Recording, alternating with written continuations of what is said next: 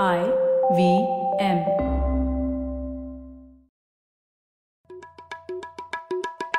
भाई हम हिंदुस्तानियों को बतियाना बड़ा पसंद है। बंगाली में अड्डा उड़िया में खोटी कन्नड़ा में हरटे और हिंदी में पुलियाबाजी। इस कला के लिए हमारी हर भाषा में एक शब्द है। तो प्रणय और मैं तो अक्सर मिलकर पुलियाबाजी करते ही रहते हैं। हमने सोचा कि आपको भी इसमें शामिल कर लिया जाए।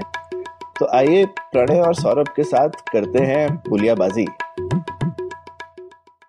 हेलो सौरभ कैसे हैं आप? बस प्रणय हाल बुरा है? रेगुलर जैसे रहता है आजकल? हाँ आजकल हाल बुरे ही चल रहे हैं मेरे भी वैसे ही है। लेकिन खैर आपने सौरभ कुछ दिन पहले देखा था क्या कि नरेंद्र मोदी लिंक्डइन पे भी कुछ कुछ पोस्ट करते हैं और उनका ऐसा पूरा प्रोफ़ाइल भी है लिंक्डइन पे। मैंने पहले कभी किसी प्रधानमंत्री का लिंक्डइन पे प्रोफ़ाइल नहीं देखा था। हाँ काफ़ी लोग काफ़ी अचरज कर रहे थे पर मुझे तो ठीक लगा। मतलब मैं तो लिंक्डइन पे काफ़ी रहता हूँ तो मुझे उस सोशल नेटवर्क की वैल्यू पता है तो और प्रधानमंत्री तो मेरे से ज़्यादा सोशल मीडिया से भी हैं उनको तो और ज़्यादा मालूम है। तो तो वो वो वहाँ पर है जहाँ लोग हैं। हाँ हाँ तो इसी से सब पूरी दुनिया जब सोशल मीडिया पर है तो हमारे राजनीतिक गुट कैसे उपयोग कर रहे हैं सोशल मीडिया का ये भी जानना बड़ा ज़रूरी लगता है मुझे। हम्म हम्म बिल्कुल बिल्कुल।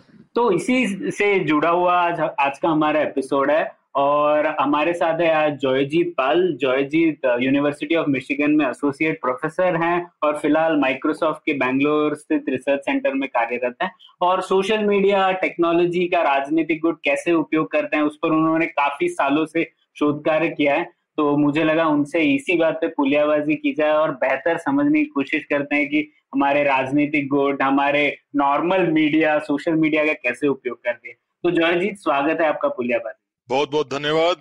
जॉयजीत तो सबसे पहले तो आपने बहुत सारी चीज़ों पे काम किया है। आपने मिस इन्फॉर्मेशन से काम किया है और राजनीतिक गुट कैसे सोशल मीडिया यूज़ करते हैं उस पर काम किया है। तमिल सिनेमा टेक्नोलॉजी पे काम किया है। तो इन सब पर आएँगे।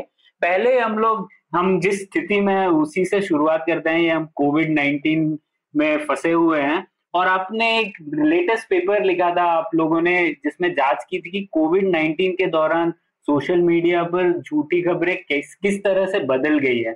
तो क्या दिलचस्प पैटर्न देखे आपने? उसके बारे में कुछ बताइए तो ऐसा है कि झूठी खबरें जो है, इनके कई आर्काइव्स है हमारे भारत में। वो अलग अलग फैक्ट चेकर्स है जिनका एक एक एसोसिएशन है इंटरनेशनल फैक्ट चेकर्स नेटवर्क और ये सर्टिफाई करता है कि कौन कौन फैक्ट चेकर्स है क्या क्या खबरें वो लोग कहाँ कहाँ हम्म, रखते हैं हम्म। वगैरह तो ये जो सारे फैक्ट चेकर्स है इनका एक एक अलग आर्काइव है जो सारे को अ, मतलब इकट्ठा। करते हैं।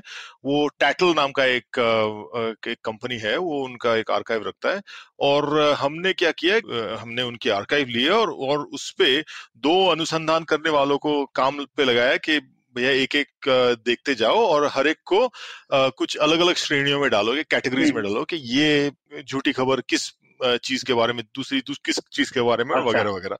और अम, अ, इनका जो है टेम्पोरल एनालिसिस। किया है जो टेम्पोरल एनालिसिस यानी कि जनवरी के पहले हफ़्ते में क्या बोल रहे थे लोग फरवरी में क्या कह रहे थे मार्च में क्या कर रहे थे वगैरह वगैरह। तो ये जो सात श्रेणियाँ है वो ये है कि एक है कि इलाज। तो यानी कि लोग इलाज के बारे में क्या झूठी खबरें हाँ, बहुत सारी देखी हम लोगों ने। हाँ तो जैसे कि ये कोई अदरक पानी या तो लहसुन पानी वगैरह पीकर सब ठीक हो जाएँगे वगैरह, ये सब एक किस्म के होते दूसरी है एक प्राकृतिक किस्म की झूठी खबर। और इसमें आप देख सकते हो कि कुछ लोग कहते हैं कि हाँ एक प्राकृतिक, एक किस्म की ये होती है कि ये प्रकृति में ऐसा किया जाए तो ये बीमारी होगी। मतलब ये सही व्यवहार है यहाँ पे हम प्रकृति के खिलाफ कुछ कर रहे हैं इसीलिए हमें ये बीमारी हो रही है। हाँ। एक एक तो ये ये किस्म की होती है और दूसरी ये किस्म की होती है कि कोविड 19 की वजह से प्रकृति में क्या बदलाव आया है? ये एक तो आपने देखे होंगे कहीं कहीं के रास्ते में सुअर घूम रहे कुत्ते घूम हाँ। रहे ज़्यादा चिड़िया विड़िया घूम रहे मतलब ये बदलाव हाँ, आया है। तो इस किस्म के बहुत सारी झूठी खबरें आप तो ने तो शायद ये भी सुना होगा कि एक मत्स्य स्त्री जिसे कहते हैं वो मैंने शब्दकोश में देखा है उसका मरमेड। मीनिंग तो ये मरमेड हाँ मरमेड। हाँ तो ये ये ये कोविड की वजह से मरमेड करने लगे तो ये- हमने तो मिस कर और ये सारी इंटरेस्टिंग खबरें आप रिसर्चर लोगों तक जल्दी पहुँच रही है हम हाँ, लोगों से। हाँ तो अभी आपको इसमें कोई इंटरेस्टिंग बोले के बोले कि दूसरे घर वालों को समझाना पड़ता है कि हम लोग क्या कर रहे हैं तो यहाँ मत्स्य स्त्री के फ़ोटो देख रहे हैं। ऑनलाइन तो वो ऐसा है तो दूसरा एक है अर्थव्यवस्था और कारोबार के बारे में जो झूठी खबरें है चौथी है जो चोट और मौत वगैरह के बारे में कि ये होने से क्या होता है मतलब हम्म। कैसा दिखता है कि किस किस्म के दर्द होते और ये जो है इस किस्म की जो झूठी खबरें ये डराने वाली झूठी। खबरें। अच्छा सभी डराने वाली झूठी खबरें लेकिन ये मतलब दिखा के डराने वाली कि वो देख के आदमी को शौक। लग जाए। हाँ वो किस्म की होती है। फिर दूसरी होती है संख्याएँ वाली गलत खबरें जो कि इतने इतने हज़ार हज़ार लोग मारे जा रहे लाख लाख लोग मारे जा रहे और इनमें क्या होता है कई बार आप देखेंगे कि एक कोई सरकारी लेटर हेड वगैरह हम्म। दिखाते हैं और उसके अंदर ये खबर है कि तो ये एक और किस्म की झूठी खबर है और फिर सरकारी झूठी खबर है कि, कि पुलिस ने ऐसे किए कि सरकार ने ये हम्म। किए तो ये ये और एक और लास्ट जो है वो है तौर तरीके वाली झूठी खबरें और ये थोड़ी सी मेरे ख्याल में थोड़ा मुश्किल है इसे, इसे समझना ये हमने अंग्रेज़ी में इसे कल्चर रिलेटेड कहा है कि ये उस किस्म की झूठी खबरें है जिसमें एक प्रांत या तो फिर एक धर्म, उसके बारे में कुछ कहा जा रहा है और वो जो झूठी खबर है, वो खासकर उन तौर तरीकों के बारे में है या तो उसके बारे में अच्छी चीज़ें भी हो सकती है, उसके बारे में बुरी चीज़ें भी हो सकती है। जब आपको जैसे कि अच्छी चीज़ों की एक एग्ज़ाम्पल देते हैं, वो है कि जब मोदी जी ने कहा था कि ताली वाली बजाने का हम्म। वो पाँच बजे तो ये झूठी खबरें निकलने लगी कि ये जो है ये किसी किस्म से वैज्ञानिक चीज़ है कि वो ताली बजाने से वो हाथ गर्म हो जाते हैं हाथ गर्म होने से वो कोविड चली जाएगी या तो फिर तो ये तो ये एक किस्म की ये भी एक झूठी। खबर है लेकिन इसमें कहा जा रहा है कि हाँ ये हमारी संस्कृति किसी हिसाब से बेहतर है इसीलिए ये ये कहा जा रहा है और दूसरी जो ऑब्वियस है कि वो चीनी लोगों के बारे में जो पहले बहुत झूठी खबरें आती थी कि हाँ ये तो चीनी लोग ये लोग ऐसा करते हैं ऐसा खाते हैं। हम्म। ये ये तो, तो तो वो भी झूठी खबर है लेकिन उसमें टारगेट है कि वो उसके बारे में कहा जा रहा है ठीक है?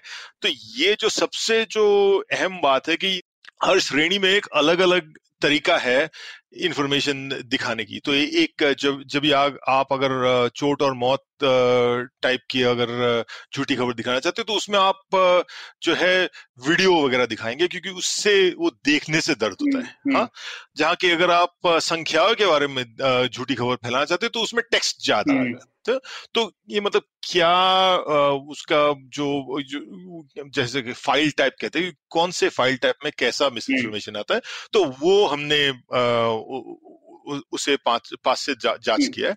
और दूसरी बात जो जाँच की है कि किस किस्म की मिस इन्फॉर्मेशन कब ज़्यादा बढ़ती है। और इसमें सबसे खास जो बात है ये है कि अप्रैल के शुरू से सबसे ज़्यादा जो झूठी खबर है ये है तौर तरीकों के बारे में तो धर्म के बारे में। और ये सब मेरे ख्याल में तबलीगी जमात के किस्से के बाद हुई है कि बहुत सारी ऐसी खबरें आई है कि ये जो है ये मुसलमानों की वजह से हो रहे और या तो फिर मुसलमान आकर ये फैला रहे हैं। ये थूक चाट रहे क्या क्या तो एक जो है आप सोच सकते हैं कि जो इलाज वाले जो झूठे खबर थे ये काफ़ी कम हो गए। और इसका कारण आप समझ सकते हैं कि वो आदमी अभी वो अदरक पानी लहसुन पानी पिएगा फिर कुछ हुआ नहीं फिर बोला अरे ये तो चलता नहीं है। फिर और उसके ऊपर से नरेंद्र मोदी आके खुद बोला कि नहीं यार इसका इलाज नहीं है। आपके जो चीफ मिनिस्टर सबने कहा है नहीं यार इसका इलाज नहीं है। डॉक्टर कह रहे नहीं इसका इलाज नहीं है। तो एक कहीं ना कहीं लोग समझते कि हाँ ये फॉरवर्ड करने का मतलब नहीं है। जहाँ तक पता है कि ये इसका उपाय हमें अब तक पता नहीं। तो जब चीज़ का उपाय पता नहीं चलता है तो ये किसकी गलती है उसके ऊपर आदमी ज़्यादा जाता है। तो कि अंग्रेज़ी में अगर मैं कह सकता हूँ कि you can no longer find the cause you find the fault तो वो जो है ये एक एक किस्म का ये तौर तरीके के ऊपर ज़्यादा जा चुके हैं अप्रैल महीने से और ये बढ़ते जा रहे हैं। ये हम अभी आगे जाके और एक छापने वाले पेपर के ये बढ़ते जा रहे हैं कि अभी लोग इसको सुधार करने के जगह में जो जो मिस इन्फॉर्मेशन लोग जो आगे फैला रहे वो इसी के बारे में कि क्या गलत किसने किसके वजह से और किसको, किसकी उंगली उठाया जाए। तो ये एक तरफ़ से विचारधारणा वाली बात है कि लोग क्या मानने को तैयार है और उसके हिसाब से क्या लोग फॉरवर्ड करने को तैयार है या तो किस चीज़ के बारे में ज़्यादा आसानी से लोग अगर झूठ भी हो तो लोग बोलेंगे, ठीक है, सोचना चाहिए इसके बारे में। तो ये खास पैटर्न देखे हमने। इसमें एक इंटरेस्टिंग चीज़ आपने बोली, जयजीत, कि खासकर ये जो लहसन अदरक वाले खूब चल रहे थे, हर्बल, होम्योपैथी वगैरह के रिलेटेड इलाज, और उसके बाद प्रधानमंत्री ने खुद आकर के बयान दिया। तो प्रधानमंत्री की बात का वज़न है इस मामले में, अगर वो चाहें तो कुछ कुछ झूठ को दबा सकते हैं।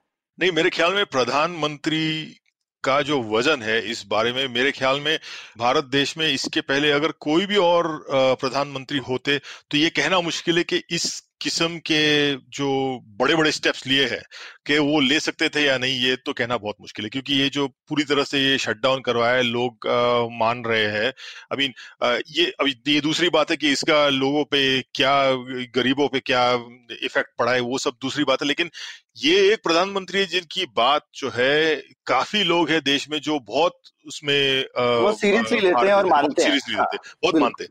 तो उनके कहने से मेरे ख्याल से बहुत बड़ा फ़र्क पड़ा है, खासकर ये इलाज वाले झूठी खबरों पे। खासकर इसलिए कि ये जो प्रधानमंत्री ने जो कहा है कि इसकी इलाज नहीं, इसके कई कुछ ही हफ्तों पहले ये आयुष मिनिस्ट्री ने ही इसके बारे में एक झूठी खबर फैलाई थी कि शायद होम्योपैथी या तो इसके इससे इलाज हो सकता है।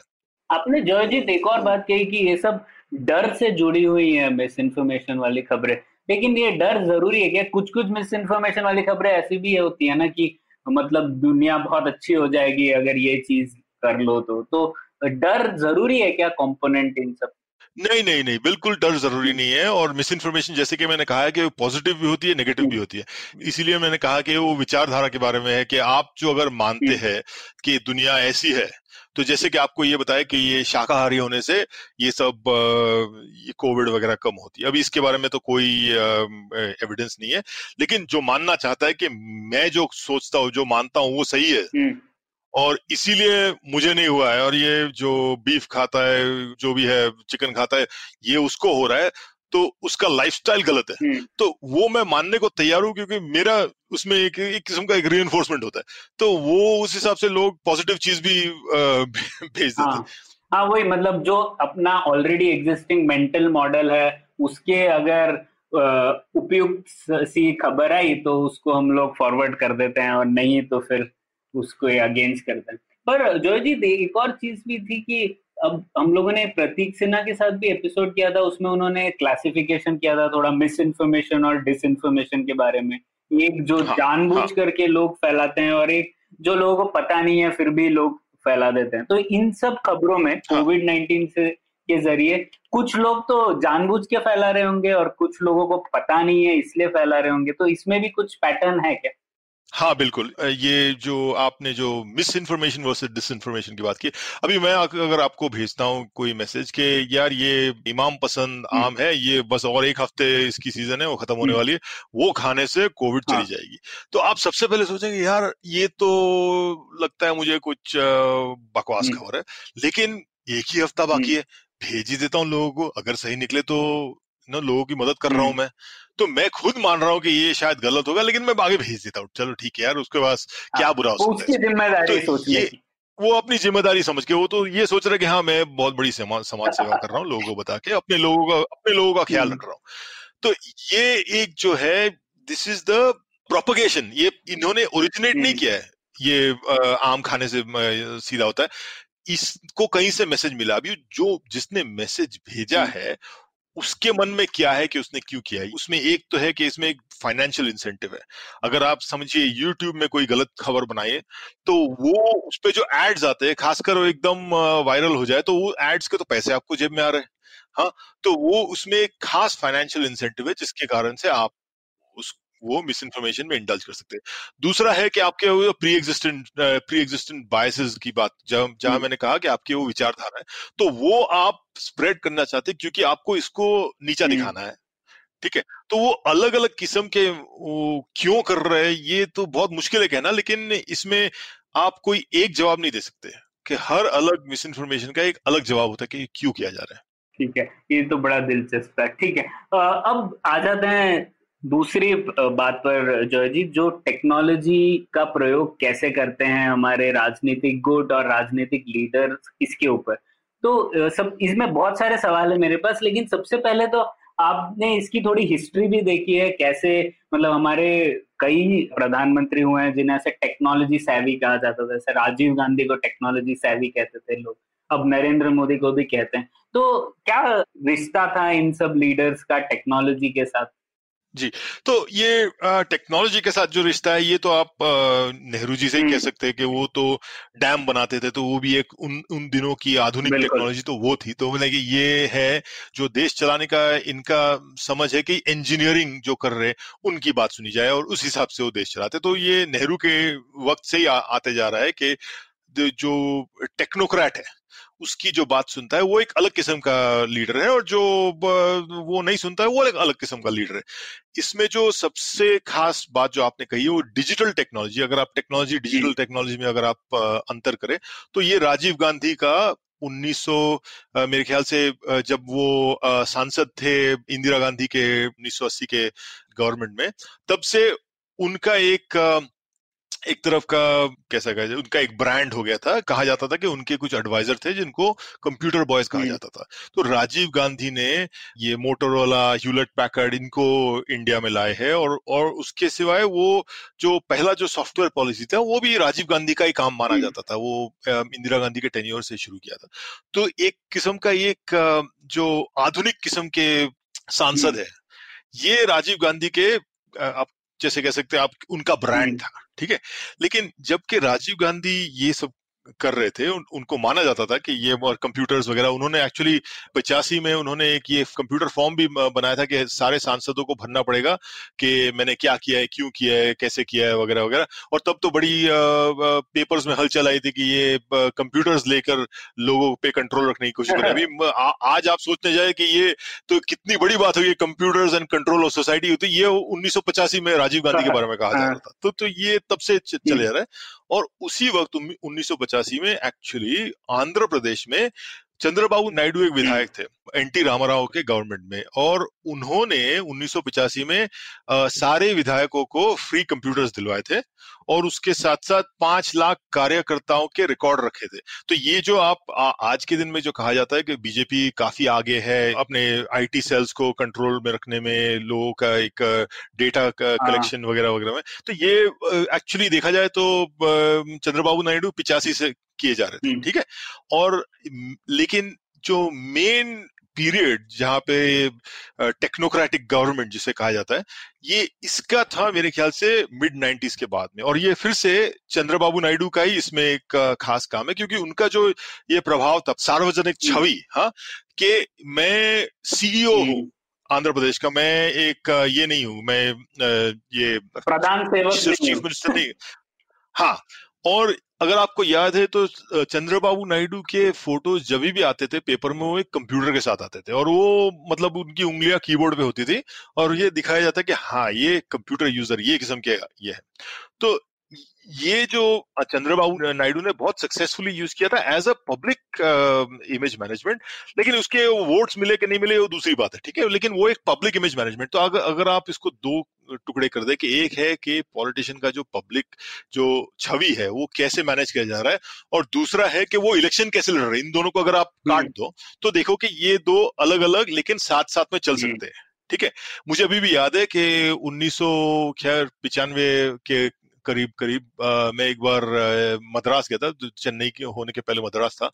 तो वहाँ पर स्टेशन से निकल के ही तो उन दिनों तो कटआउट का बहुत ये था बड़े बड़े कटआउट होते थे।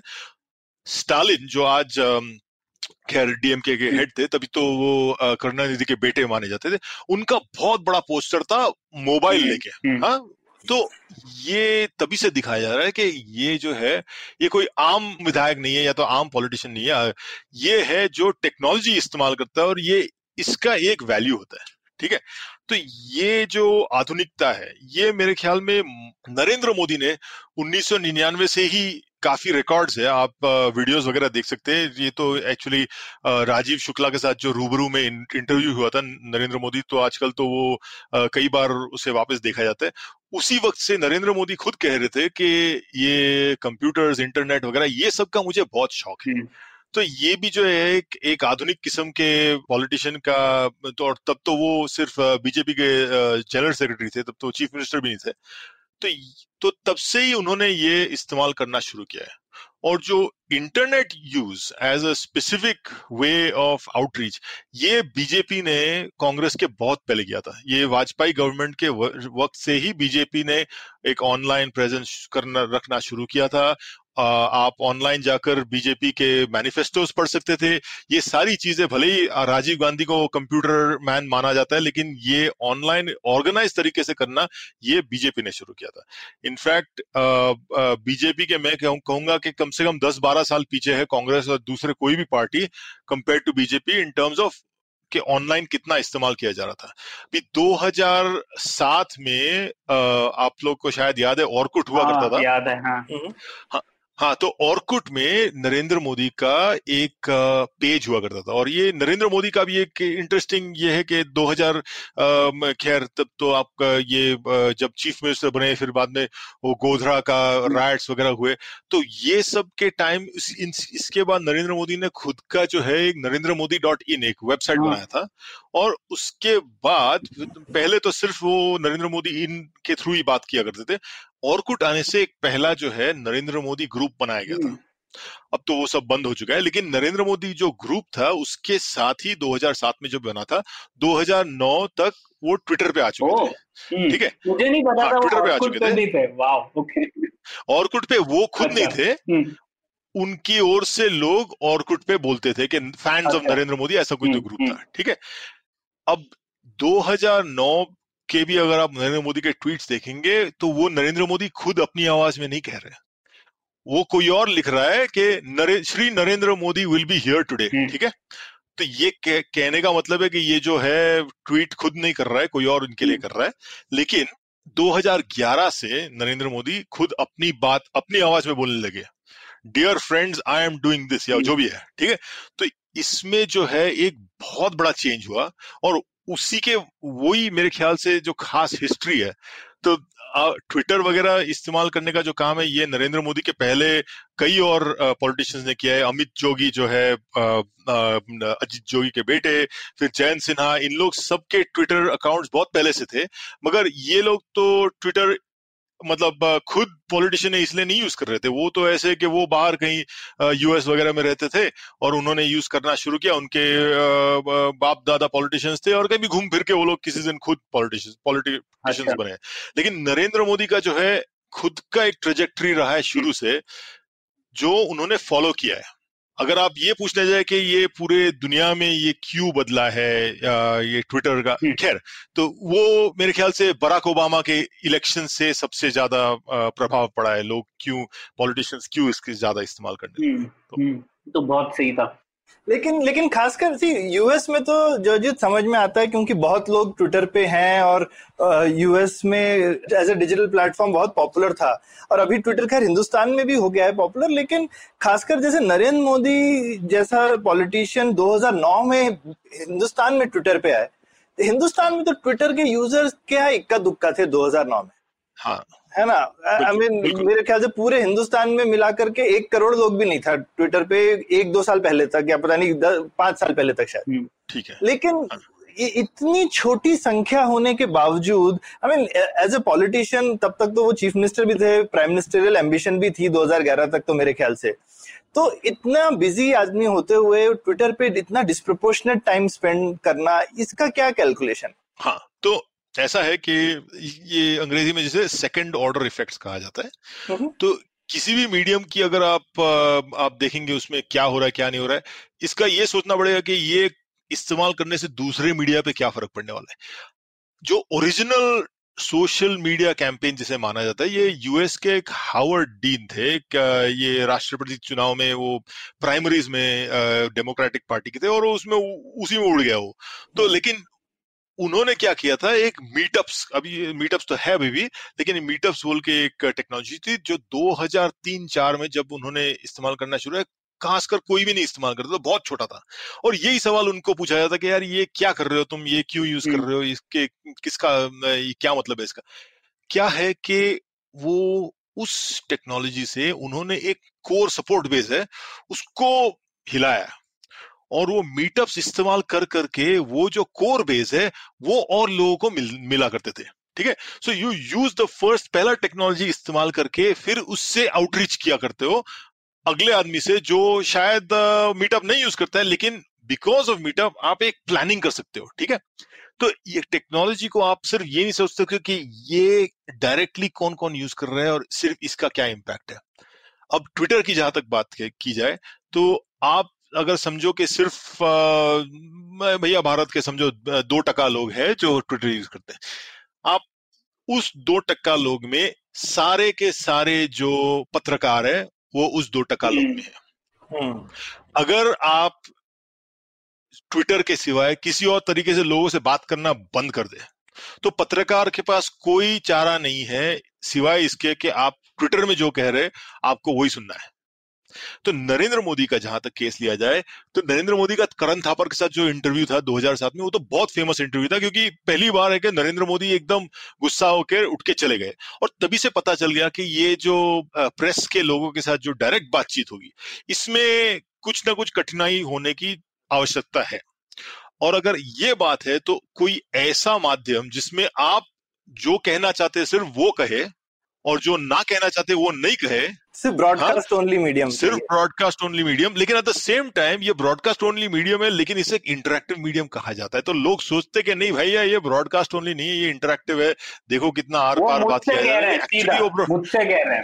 वो सिर्फ़ तुम मुझसे हाँ। कह रहे हाँ। नरेंद्र मोदी ने मुझे कहा है हैप्पी हाँ। दिवाली कि, कितना अच्छा लग रहा है मुझे। वाह वाह एंड फिर आप एक हैशटैग दो सेल्फी विद मोदी जिसमें आप अपना फ़ोटो लगा this is me with Narendra Modi तो ये एक लगता है कि हाँ मैं इंटरेक्ट कर रहा हूँ लेकिन मेरा कहने का मतलब है कि सबसे बड़ी चीज़ है कि पत्रकारों को ये पढ़ना पड़ रहा है आप टीवी पे देखिए वो दो टक्का ट्विटर वाले जो है वो टीवी ब्रॉडकास्ट पे एक नीचे एक टिकर चलते रहता है कि आज ट्विटर पे का, क्या क्या हम्म। कहा गया है हम्म। हर हर अखबार पे भी यही है जो जीत है ना हर अखबार में भी कई न्यूज़ रिपोर्ट तो सिर्फ़ ऐसी ही होती है कि ट्विटर में ये हुआ उसमें ये बोला ट्विटर में ये कहा गया हाँ। हाँ। आई मीन नरेंद्र मोदी से ज़्यादा तो उमर अब्दुल्ला कोई ट्वीट करे तो अगली बार अखबार में ज़रूर आती थी। हाँ बिकॉज़ और तो कोई मतलब अगर आप अगर पत्रकारों से बात करना ही बंद कर दे कि अगर हाँ. सिर्फ़ ये तरीका है तो फिर और क्या कर सकते हैं? हम्म। और ये एक्चुअली ये इंडियाना यूनिवर्सिटी में एक पेपर भी लिखा गया है जिसमें दिखाया गया है कि जो ट्विटर में सिर्फ़ ट्विटर में बात करता है फिर भी जो प्रिंट न्यूज़पेपर्स है वो उनकी बातें फिर भी उठाते। तो मतलब इसमें एक वैल्यू है कि जब आप पत्रकार के साथ बात कर रहे हो क्या पता क्या उल्टा सीधा सवाल पूछेगा अपने को जवाब देना पड़ेगा। तो it's better you control the narrative तो ये मेरे ख्याल से इसीलिए ये कभी भी कहना कि हाँ ट्विटर में सिर्फ़ ये संख्या है नहीं।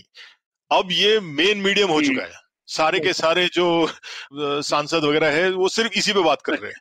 और हमारे पास ना तो अमेरिका यूएस जैसी कोई सिस्टम नहीं है जो एक बार जो प्रधानमंत्री खड़े हो जाए और सारे पत्रकार कोई भी सवाल पूछे जाए। आप अगर डोनाल्ड ट्रंप का प्रेस ब्रीफिंग देखे तो हमारे देश वाले तो मतलब अचंभे में आ जाएँगे अरे ये पत्रकार सीधा सीधा कैसे इतना डेयरिंग सवाल पूछा प्रेसिडेंट के मुँह पे? कि तुमने ऐसा क्यों किया नहीं अरे हमारे यहाँ तो कोई कॉर्पोरेटर या एमएलए के सामने कोई पत्रकार ऐसे सीना तान के हाँ। बोल नहीं सके मोदी के सामने बात बात करने की तो कोई हाँ। सवाल ही नहीं है तो वो एक Twitter is sort of curtain बस यहाँ यहाँ तक देख सकते हो आप। जॉय जी ये तो समझ में आएगा कि ट्विटर कैसे कंपेयर करता है नॉर्मल मतलब नॉन डिजिटल मीडिया से। लेकिन ट्विटर ही क्यों? हाँ। क्योंकि ऐसा तो नरेंद्र मोदी फेसबुक पे भी कर सकते थे ऑर्कुट पे भी कर सकते थे लिंक्डइन पे भी कर सकते थे। हाँ। हाँ और और वो इन सब पे करते हैं। हम्म। वैसे अगर आप 2014 की कैंपेन देखने जाए तो वो तभी से ये सारे के सारे आप लिंक्डइन की तो कितनी बार बात बात कर चुके ये एक बहुत बड़ी सोचने वाली बात है कि प्राइम मिनिस्टर लिंक्डइन पे क्यों है? क्योंकि जो प्राइम मिनिस्टर लिंक्डइन पे है वो ये दिखा रहा है कि जिस तरह से प्रणय सौरभ जयजीत अपना रेज्यूमे वगैरह बैठ बना के बैठे हुए लिंक्डइन पे। मैं खुद भी उसी तरह मेरे देशवासियों की तरह मैं भी अपने रेज्यूमे बना रखा हूँ मैं भी दिखा रहा हूँ कि मैं आज जिस पदवी पे हूँ वो इसलिए नहीं है क्योंकि मेरे बाप दादा ने ये देश बनाई है मैंने इसलिए क्योंकि मैं अपने क्वालिफिकेशन पे हम्म, खड़ा हूँ हम्म। ठीक है तो ये दिखाने वाली चीज़ें एक छवि दिखाती है कि हाँ ये क्वालिफिकेशन पे खड़ा है क्योंकि ऐसा तो नहीं है ना कि, कि वो लिंक्डइन पे अभी उसको अगला जॉब दिखा रहे कि अब क्या करे हाँ। भैया जाओ बांग्लादेश का राजा बन जाओ हाँ तो ये तो ये एक तरीका है कि यू यूज़ अलग अलग हर सोशल मीडिया का क्या वैल्यू है उसके हिसाब से उस, उसका इस्तेमाल किया जाए। अब इंस्टाग्राम पे अगर देखिए तो नरेंद्र मोदी बहुत एक्टिव है उस पर और बहुत एक्टिव है और वो एक विजुअल तरीके से एक्टिव है ठीक है? अपने फ़ोटोज़ लगाते हैं और वो फ़ोटोज़ एकदम स्क्रिप्टेड फ़ोटोज़ है ठीक है? मेन क्वेश्चन इज़ ट्विटर और फेसबुक में क्या फ़र्क है? अब ट्विटर जो है इसका एक एक काइंड ऑफ़ एक फॉर्मेलिटी ऑफ़ एक प्रेस ब्रीफिंग जैसे ऑलमोस्ट हो चुका है कि ट्विटर 2007, 2008, 2009 से ही काफ़ी पॉलिटिशियंस है जिन्होंने इसे एक काइंड ऑफ़ स्टैंडर्ड छोटा स्टेटमेंट देते कि भैया ये इतना इतना है हमारी तरफ़ से हम इतना ही कहेंगे इस बारे में और ये आगे इसको इसको जो करना है करो। ठीक है? फेसबुक में एक जो वो है कि लंबा लॉन्ग फॉर्म आप लिख सकते हो वो एक किस्म का एक डिसएडवांटेज बन जाता है। क्योंकि अगर आप लिख सकते थे दो पैराग्राफ बदले में आपने लिखा है सिर्फ़ तीन लाइन तो ये क्यों सिर्फ़ तीन लाइन लिखा एक्चुअली जो ट्विटर का जो शॉर्ट फॉर्म है ये पॉलिटिशियन के लिए एक बेनिफिट हो जाता है क्योंकि वो सिर्फ़ उतना कहेगा जितना उसे कहना है। हम्म। और वो कह के छोड़। देगा। और उसके आगे जो बात है कि अगर एक पॉलिटिकल कल्चर में अगर एक टेक्नोलॉजी डोमिनेंट हो जाए। जैसे कि ट्विटर हो चुका है हमारे पॉलिटिकल कल्चर में यूएस पॉलिटिकल कल्चर में कई देशों में Twitter is the main Turkey में ये हो चुका है। तो सारे के सारे पॉलिटिशियंस एक टाइम के बाद उसी पे आने। लगते हैं। आप कैम्बोडिया में देखने जाए तो कैम्बोडिया में फेसबुक डोमिनेट है। कई कई देशों में जहाँ पे फेसबुक डोमिनेट है और वहाँ पर जो है वो वहीं पर आपको दिखाई देगा कि काफ़ी जो डिबेट्स है जो आर्ग्यूमेंट्स है वो सब वहीं पर हो रहे हैं। ठीक है? फेसबुक में आर्ग्यूमेंट का प्रॉब्लम ये है कि आपको अपना असली आइडेंटिटी निकालना पड़ेगा। तो ट्रोलिंग वगैरह ये सब फेसबुक में थोड़ा और मुश्किल है। जहाँ कर ट्विटर पे अगर आपको किसी चीज़ को ट्रेंड करवाना हो तो कई तरीके हैं करने के जो आपको पॉलिटिकली अच्छा दिखाए लेकिन उसके पीछे क्या है हमें पता नहीं। तो ट्विटर के ये दो खासियत है जो मैं कहूँगा फेसबुक से बेहतर बनाते पॉलिटिकल कम्युनिकेशन के लिए। और जो आई मीन प्रधानमंत्री इतने सारे हर जगह लगता है प्रधानमंत्री खुद कर रहे हैं। इतने सारे सोशल मीडिया प्लेटफॉर्म में प्रधानमंत्री पूरा टाइम बैठ के इंस्टाग्राम ट्विटर फेसबुक लिंक्डइन पे तो बैठे नहीं रहते होंगे। हम्म। तो हाँ. आपका एज ए रिसर्चर क्या अंदाज़ा है? कितनी बड़ी टीम लगती होगी ये सब मैनेज करने के लिए?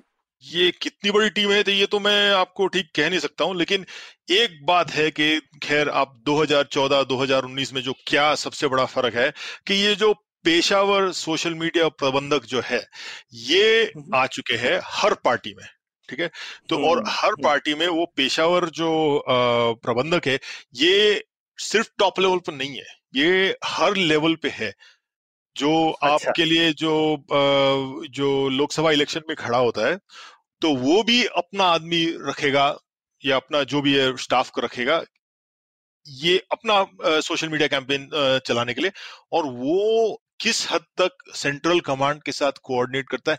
This depends on the party जो बीजेपी का आईटी सेल है, इसका तो एक बहुत बड़ा रेपुटेशन है कि काफ़ी सेंट्रलाइज्ड है और बहुत डिसिप्लिन किस्म का जो आउटपुट है। और ये ये हम स्टेटिस्टिकली कह सकते हैं क्योंकि बीजेपी के जो ट्वीट्स जाते हैं, जब जब वायरल वगैरह जाते हैं तो उसमें काफ़ी एक लैंग्वेज सिमिलैरिटी दिखाई देती है। पता चलता है कि हाँ कि ये एक अच्छी तरह से मैनेज किया गया है और आपको जहाँ तक पता है कि नरेंद्र मोदी ने खुद दो में मेरे ख्याल से कहा था कि दो या तीन लाख फॉलोअर्स जिसके ट्विटर पे नहीं होंगे उसे टिकट ही नहीं दिया जाएगा। ठीक है? तो अगर आप हाँ। अगर हाँ ये तो ये बीजेपी हेडक्वार्टर्स में कहा गया था ये आप खबरों में भी देख सकते हैं। तो अगर आपने ऐसा कह दिया कि तीन लाख फॉलोअर्स आपको चाहिए तो आप तो कोई अगर आंडू पांडू आपको कहाँ से तीन लाख फॉलो आप भाई भले ही वहाँ के सांसद हो या विधायक हो कहीं ना कहीं के तीन लाख फॉलोअर्स आपको अगर चाहिए आपको एक प्रोफेशनल्स की ज़रूरत। पड़ेगी तो अगर वो पार्टी के हेडक्वार्टर से अगर कहा जा रहा है हाई कमांड से कि आपको ये करना है तो आपके पास दो चॉइस है। एक तो या तो फिर आप टिकट मांगने के पहले अपना एकदम एकदम बढ़िया फॉलोइंग बना रखो या तो फिर पार्टी के पास जाओ भैया देखो भाई आपको जो चाहिए ले लो मेरे को अपने आईटी सेल वाले उधार पे दे दो और मुझे अपना ये बनाना है। अब पार्टी टू पार्टी काफ़ी फ़र्क है। जो बीजेपी है, मेरे ख्याल में सबसे बेस्ट ऑर्गेनाइज है। इनके ट्रेंडिंग हैशटैग्स भी आप देख सकते हैं कि जैसे कि अभी कोरोना हो रहा है तो हर जगह में India fights corona Odisha fights corona Bengal fights तो ये जो है, एक एक एक इसमें एक स्टैंडर्डाइज सिस्टम है जिससे ये लोग हैशटैग्स बनाते हैं और वो हैशटैग्स को आगे जाके वायरल करते हैं। तो ये बहुत ऑर्गेनाइज दिखाई देता है, जहाँ की दूसरे पार्टीज़ में इतना ऑर्गेनाइजेशन नहीं आपको बेस्ट एग्ज़ाम्पल मैं सीपीएम का दे सकता हूँ। तो हमने ये सीपीएम का भी स्टडी किए थे। तो सीपीएम में जो है, इनका जो सिस्टम है, ये कैडर्स रखते हैं और कई बार जो कैडर्स है अपने जो पार्टी ऑफ़िस है उसको एक स्टाइपेंड दिया जाता है। तो वो सारे साल भर उसको स्टाइपेंड मिलता है वो कुछ काम करे या ना करे क्योंकि उनका फिलोसफी में ठीक है उसको नौकरी दिया जा रहा है एक तरफ़ का। तो बीजेपी ने जब शुरू किया ये काम और 2013-14 के बारे में बहुत लिखा गया कि कैसे ये कैंपेन प्लान किया गया उन्होंने प्रोफेशनल्स को इस्तेमाल किया एड एजेंसीज को इस्तेमाल किया जहाँ के ये सीपीएम जैसे पार्टीज़ लोग क्या है कि वो जो काम पहले जाकर आ, आ, लोगों को रस्ते पे जाकर कार्यकर्ता का काम करते थे लोगों को घर से घर जाते थे या तो राशन ऑफ़िस ले जाते थे उसी को लेके उसे सोशल मीडिया के इंचार्ज बना दिया तो जो जो आदमी एक किस्म का पॉलिटिकल काम कर सकता था वो दूसरे किस्म का पॉलिटिकल काम करने लायक शायद नहीं होगा। तो वो जो प्रोफेशनलाइजेशन लाया गया है बीजेपी में इस हिसाब से एक बहुत ही अलग किस्म का स्किल सेट लाया है और अगर आज भी आप देखने जाए कि जो सबसे फॉलोड लोग जो है बीजेपी पार्टी में, उसमें से, और खैर टॉप जो फॉलोड लोग हैं तो वो तो सब सांसद वगैरह होंगे, लेकिन उसके जो सेकंड लेयर फॉलोड लोग हैं, वो सब इन्फ्लुएंसर्स है। और वो इन्फ्लुएंसर्स आपके ट्रेडिशनल आरएसएस के कार्यकर्ता प्रचार, प्रचारक बीजेपी के कार्यकर्ता प्रचारक नहीं है। वो एक अलग किस्म के पॉलिटिकल क्रीचर कह सकते हैं उसको। और ये मेरे ख्याल से क्रेडिट पूरी तरह से बीजेपी आईटी सेल को जाता है। हम्म। तो जॉय जी दिन में भी मतलब एक विभाजन होता है क्या कि जैसे जो आईटी सेल कन्वेंशनलिज्म हम उसको कहते हैं तो हम लोग ये समझते हैं कि उनका काम वो ब्रॉडकास्ट कर रहा है। मतलब एक अगर मैसेज आया उसको दो करोड़ लोगों तक कैसे पहुंचाना है और ट्रेंड कैसे करवाना है वो काम है। तो और दूसरा एक हिस्सा है जो ये जनरेट करते हैं ये मैसेज जो जैसे आ, कोई आ, राहुल गांधी का मज़ाक उड़ाना है या किसी और पार्टी का मज़ाक तो वो लोग और कोई होते होंगे ना? मतलब ये दोनों टीम अलग अलग है या एक साथ ही है ब्रॉडकास्ट और जनरेशन का फ़ंक्शन हाँ एक्चुअली ये तो मुझे अंदर की खबर तो नहीं है मुझे हम्म। पता नहीं कि कौन टीम अलग है या नहीं है लेकिन ये एक बात इसके बारे में ये कहूँगा मैं कि ये पुराने दिनों से कुछ खास अलग नहीं है। अभी पुराने दिनों में क्या है कि अगर आप कहीं खासकर वेस्ट बंगाल के कभी इलेक्शन देखे तो और वेस्ट बंगाल कहीं भी इलेक्शन देखे तो वो चुटकुले लिखने वाले होते थे। आपको याद है? जो वो कैंपेन कैंपेन के हाँ। पहले वो कहेगा ठीक है गली गली में चोर है प्रणय राजा हाँ। चोर है। ठीक है? वो तो आपका जो आपके खिलाफ जो खड़ा है वो ऐसा करे। लेकिन वो अलग अलग किस्म के स्लोगन सोचेगा। ठीक है? और ये कुछ कुछ स्लोगन है जो नेशनल लेवल पे चलाए जाएँगे और कुछ कुछ स्लोगन है जो लोकल लेवल पे चलाएँगे। ये मैंने वेस्ट बंगाल का इसीलिए एग्ज़ाम्पल दिया क्योंकि वहाँ पर बहुत चलता है ये मतलब जोक्स मारना एक दूसरे की फिरकी उड़ाना हम्म। वगैरह। तो ये काम जो है ये ऑलरेडी हमारे पॉलिटिकल कल्चर में बस ये अभी बदल के ये ऑनलाइन में आ गया है।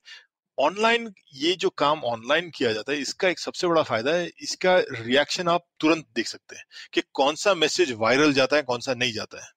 इसको वो ए बी टेस्टिंग बोलते हैं जैसे। ए बी टेस्टिंग बिल्कुल इसको ए बी टेस्टिंग क्या कहा जाता है? तो राहुल गांधी को अभी पप्पू क्यों कहा जाता है? अभी आप देखने जाए तो ये बहुत सोच समझ के निकाला गया है। अब जिस आदमी को अगर हम हमारे देश में बोलेंगे ये आदमी यार गुंडा है ये खूनी है ये चोर है ये इन सबको हम पहले वोट दे चुके हैं। जो गुंडे को वोट देंगे चोर को वोट देंगे खूनी को वोट देंगे लेकिन बेवकूफ़ को वोट नहीं देंगे। ठीक है तो अगर किसी को बेवकूफ़ दिखाया जाए, ये मेरे ख्याल में बहुत ही जोरदार थप्पड़ है। तो ये भी सोच समझ के निकाला गया है और एक कंसिस्टेंटली यूज़ किया गया है। इस तरह के लोग मतलब not even as an insult मतलब कॉमन कॉमन पार्लेंस में लोग कहने लगे। तो वो जो है, मेरे ख्याल में, ये आप ये नहीं कह सकते हो कि ये एक्सीडेंटली हुआ है। मैं पूरी तरह से मानता हूँ कि ये एक सोचा समझा हुआ एक कैंपेन है और ये सिर्फ़ एक वॉर रूम में हो सकता है। हम्म, हम्म। तो एक और जयजीत ये जैसे आपने 2014 मतदान का भी देखा था कि क्या कैसे लोगों ने सोशल मीडिया का यूज़ किया था और 2019 में भी देखा होगा। तो क्या बदलाव देखे आपको ये सोशल मीडिया उपयोग में अलग अलग पार्टियों द्वारा? हाँ तो ये जैसे कि मैं कह रहा था कि एक पूरा एक किस्म का प्रोफेशनलाइजेशन जो हो चुका है, ये तो सारे पार्टी समझ गए। जैसे कि 2014 में अगर आपको याद है, राहुल गांधी खुद ट्विटर पे नहीं था, सोनिया गांधी ट्विटर पे नहीं थी मतलब पूरा कांग्रेस पार्टी शायद ये सोचते थे कि नहीं, ये हमारे नीचे है या तो हमें नहीं करना है। जहाँ तक के वो लोग प्रेस को स्पीचेस वगैरह दे रहे थे तो ट्रेडिशनल मीडिया में वो लोग इन्वॉल्व थे, लेकिन सोशल मीडिया में नहीं थे। और उन्होंने ये देखा है कि सोशल मीडिया जैसे कि हम पहले ही कह चुके हैं कि ये सिर्फ़ वो दो टक्का इंडियंस का नहीं है ये सारे के सारे लोग इस्तेमाल करते हैं खासकर 2017 योगी आदित्यनाथ का जो इलेक्शन है इसमें सबसे ज़्यादा पता चला है कि सोशल मीडिया खासकर व्हाट्सएप उस टाइम हम्म। पे व्हाट्सएप के इस्तेमाल से बहुत कुछ किया जा सकता है और दो किस्म की चीज़ें कर, किए जा सकते हैं। आप अगर सोचते हैं कि सोशल मीडिया सिर्फ़ ब्रॉडकास्ट मीडिया तो ये बिल्कुल गलत है। सोशल मीडिया के द्वारा लोग जो है इलेक्शन के वक्त ऑर्गेनाइजेशन का जो काम करते जो बूथ कमिटीज वगैरह जो काम करते लोग एक दूसरे के, को कांटेक्ट में उस तरह रखते हैं। ऑर्गेनाइजेशन उस तरह करते हैं कि हाँ किस किस के घर में जाना था किस किस के घर में जाना था कैसे कैसे कांटेक्ट किया गया इस किसको कितना कांटेक्ट करना है किसको कितने मैसेज भेजने अब जिस दिन इलेक्शन होता है उस दिन अगर आप ये वोट दे के बाहर निकलते आप देखेंगे वहाँ पे पार्टी के लोग वो अपने टेबल पे बैठे रहते हैं ठीक है? तो पार्टी के जो लोग हैं उसके पास व्हाट्सएप रहता है और वो टिक मार्क करता है कि प्रणय सौरभ आए कि नहीं आए। अगर मेरे को मालूम है कि सौरभ मेरे पार्टी के लिए वोट देने वाला है तो मैं घूम फिर के कहीं ना कहीं से बोलूँगा यार ये अभी तक आया क्यों नहीं? चार बज गए। चलो फटक से इसको एक व्हाट्सएप मैसेज भेज देते कि क्यों नहीं आया तो ये व्हाट्सएप मैसेजेस ये सिर्फ़ आउटरीच के लिए नहीं है ये ऑर्गेनाइजेशन अच्छा, के लिए है। हम्म। तो वो मतलब लिटरली जैसे कि आप जब बूथ कमेटी मेंबर को दिए जाते हैं कि हाँ ये सौ फैमिलीज़ आपके अंदर है तो वो सौ फैमिलीज़ को आप अपने व्हाट्सएप ग्रुप में डालेंगे। जब रेजिडेंट वेलफेयर एसोसिएशन के पास जाते हैं लोग तो वो रेजिडेंट वेलफेयर एसोसिएशन के अंदर किसी को हम रखने की कोशिश करेंगे, जो कि हमारे पार्टी के बारे में लोग बात करेंगे। तो आपको ये देखना है कि और बीजेपी का तो पॉपुलर था ही ना जयजीत की उन्होंने पहली बार पन्ना प्रमुख बनाया था कि जो वोटिंग लिस्ट में पन्ना होता है हर पन्ने का एक प्रमुख। हर पन्ने का एक पेज का एक प्रमुख बनाया एक पेज का एक प्रमुख हाँ। बिल्कुल तो ये है इसीलिए मैं कह रहा हूँ कि ये एक लेवल ऑफ़ ऑर्गेनाइजेशन है जो पहले किसी ने देखा ही नहीं था और इन्होंने एक बार जो किया है तो बाकी पार्टीज़ भी समझ गए कि ये करना है। लेकिन जो पार्टी बाकी पार्टीज़ ज़्यादा समझे है वो है इमेज मैनेजमेंट जो जो जो ठीक से समझे नहीं वो है ऑर्गेनाइजेशन मैनेजमेंट जो अगर आप अखिलेश यादव को अब अब बीजेपी में देखेंगे उनके पास हर पन्ने का प्रमुख है कांग्रेस को तो बूथ का प्रमुख नहीं मिलता है कहीं कहीं बूथ में। बिल्कुल बिल्कुल। और ये एक्चुअली समाजवादी पार्टी को भी देख लिया अगर आप अखिलेश यादव को का सोशल मीडिया देखे तो अखिलेश यादव का एक्चुअली सोशल मीडिया फ़ीड बहुत ही इंटरेस्टिंग है। 2017 तक वो अंग्रेज़ी में बोलते थे। अच्छा। ठीक है? 2017 के बाद वो हिंदी में बोलने लगे। 2017 हम्म। तक वो जो है सीधी सीधी बातें करते थे कि भैया ऐसा हो रहा है वैसा हो रहा है हम ये दे रहे हैं लोगों को मैं यहाँ पर स्पीच दे रहा हूँ वगैरह वगैरह। 2017 के बाद वो जो है चुटकुले मारने लगे पोएम वगैरह लिखने लगे मज़ाक करने लगे। वो इसलिए क्योंकि वो चीफ मिनिस्टर से लेके ऑपोजिशन वाले बन गए। ठीक है? तो एक पोजीशन से दूसरा पोजीशन में जो है आदमी की आवाज़ बदल जाती है। हम्म। और अखिलेश यादव ने 2019 में जो अपना जो, छवि बनाई थी वो था एक अच्छा पति। हाँ जो अपनी डिम्पल यादव के साथ कई फ़ोटोज़ लिए थे उन्होंने वो हैप्पी वेडिंग या पता नहीं हैप्पी बर्थडे या कुछ वैलेंटाइंस डे वगैरह वगैरह के मैसेज भेजे थे। तो ये दिखा रहे थे कि नहीं यार मैं मुलायम सिंह यादव अखाड़े वाला नहीं हूँ। हम्म। मैं एक अलग किस्म का लीडर हूँ और ये मैं दिखाना वाला हूँ आप लोगों को कि किस तरह से मैं अप्रोचेबल हूँ। ये लोग रस्ते पे जो बच्चे जा रहे हैं बच्चे आके मेरे साथ बात कर रहे हैं मैं अपनी पत्नी का ख्याल रखता हूँ। तो ये हर चीफ मिनिस्टर का देखने जाए तो इसमें एक इमेज मैनेजमेंट का एक एक ये पूरा सिस्टम बना रखा है जो मेरे ख्याल से 2014 से 2019 में बदला गया है। इंटरेस्टिंग हम्म, और और खैर ये तो आप दूसरी भी बातें देख सकते हैं कि YouTube भी एक और एक इंटरेस्टिंग चीज़ है जो जो मेरे ख्याल से ज़्यादा इसके ऊपर रिसर्च की नहीं गई है क्योंकि YouTube एक तरफ़ से एक तरफे का प्रवचन है और यहाँ पर भी आप वो कमेंट्स वगैरह देख सकते हैं लेकिन जो पॉलिटिशियन कह रहा है वो पॉलिटिशियन एक बार कह के चले। चला। हाँ जैसे ब्राज़ील में यूट्यूब के ऊपर बहुत काम किया गया क्योंकि वहाँ पर जो है वहाँ जो इलेक्शन में खड़ा हुआ था जो ज़ाहिर बोलसोनारो जो अभी है वहाँ का प्रेसिडेंट उसने सोचा कि मैं टीवी मैं मेन स्ट्रीम टेलीविज़न के साथ कुछ काम नहीं करूँगा। मुझे जो कहना है मैं यूट्यूब पे कहूँगा मुझे जो कहना है मैं व्हाट्सएप पे कहूँगा। तो एक जो है व्हाट्सएप जो है एनक्रिप्टेड सिस्टम है। तो इसके नीचे क्या कहा जा रहा है क्या मिस इन्फॉर्मेशन हमें कुछ नहीं पता है। तो लोग क्या मान रहे हैं? इसके ऊपर भी कोई कंट्रोल नहीं है। यूट्यूब पे जो है, इसमें आपका जो लाइक्स वायरलिटी है, ये आपका मेन क्रेडिट है किस्म का है। तो वहाँ पर आप एकदम एडिटेड दो दो मिनट के वीडियोस बनाओ, डालते जाओ and that is your main capital US में ये सोशल मीडिया की वजह से एक सबसे खास बदलाव आया है कि ये ये लॉबी ग्रुप्स जो है, वो एक अलग सा सिस्टम है। वहाँ पर जो है उसको इलेक्शन स्पेंडिंग में नहीं माना जाएगा लेकिन अलग किस्म का स्पेंडिंग में माना जाएगा। वो लॉबी ग्रुप्स जो है वो यूट्यूब वगैरह में बहुत स्पेंड करते हैं क्योंकि वहाँ से क्या होता है कि एक अलग किस्म का एक आपको जो जो टीवी पे जो खर्चा करना पड़ेगा वो खर्चा नहीं है। उल्टा ना तो सिर्फ़ वो खर्चा नहीं है उल्टा आपको उसमें से इनकम भी आ हाँ। सकता है। हाँ हम्म। तो ये एक ये हो गया है कि ट्विटर ना social media is not just that आपको टेक्स्ट बार भेजना आपको वीडियोस भेजना है वीडियोस को वायरल करना ये सब पॉसिबल हो गया है with very minimal direct investment लेकिन ये भी कहा जा सकता है कि जिसको इन्वेस्टमेंट करना आता है जैसे कि बीजेपी को आता है उसको उस इन्वेस्टमेंट का ज़्यादा फ़ायदा मिलने वाला है मतलब शुरुआत करना शायद अभी आसान है छोटी पार्टियों को लेकिन उसका फ़ायदा बड़ी पार्टियाँ और ज़्यादा उठा सकती है। हाँ बिल्कुल बिल्कुल हाँ। लेकिन खैर वैसे तो ये ये नहीं ये पूरी तरह से सच नहीं कहा जा सकता क्योंकि जो ओरिजिनल ट्विटर सक्सेस स्टोरी है सोशल मीडिया सक्सेस स्टोरी है तो आम आदमी पार्टी का है। क्योंकि आम आदमी पार्टी ने जो पहला कैंपेन लड़ा था 2013 में हम्म। वो तो इंडिया अगेंस्ट करप्शन के बाद बाद आया था और, और आप ये भी कह सकते हैं कि इंडिया अगेंस्ट करप्शन का जो मूवमेंट था लोकपाल मूवमेंट उसमें जो बड़े लीडर्स निकले हैं वो निकलते ही ट्विटर सुपरस्टार्स बन के निकले किरण बेदी जो तब आम आदमी हम्म। पार्टी में थी। अरविंद केजरीवाल। योगेंद्र यादव जो बाद में ट्विटर में आया लेकिन ये सब जो है सीधा सीधा ट्विटर में मतलब पैर रखते ही सुपरस्टार्स बन चुके थे।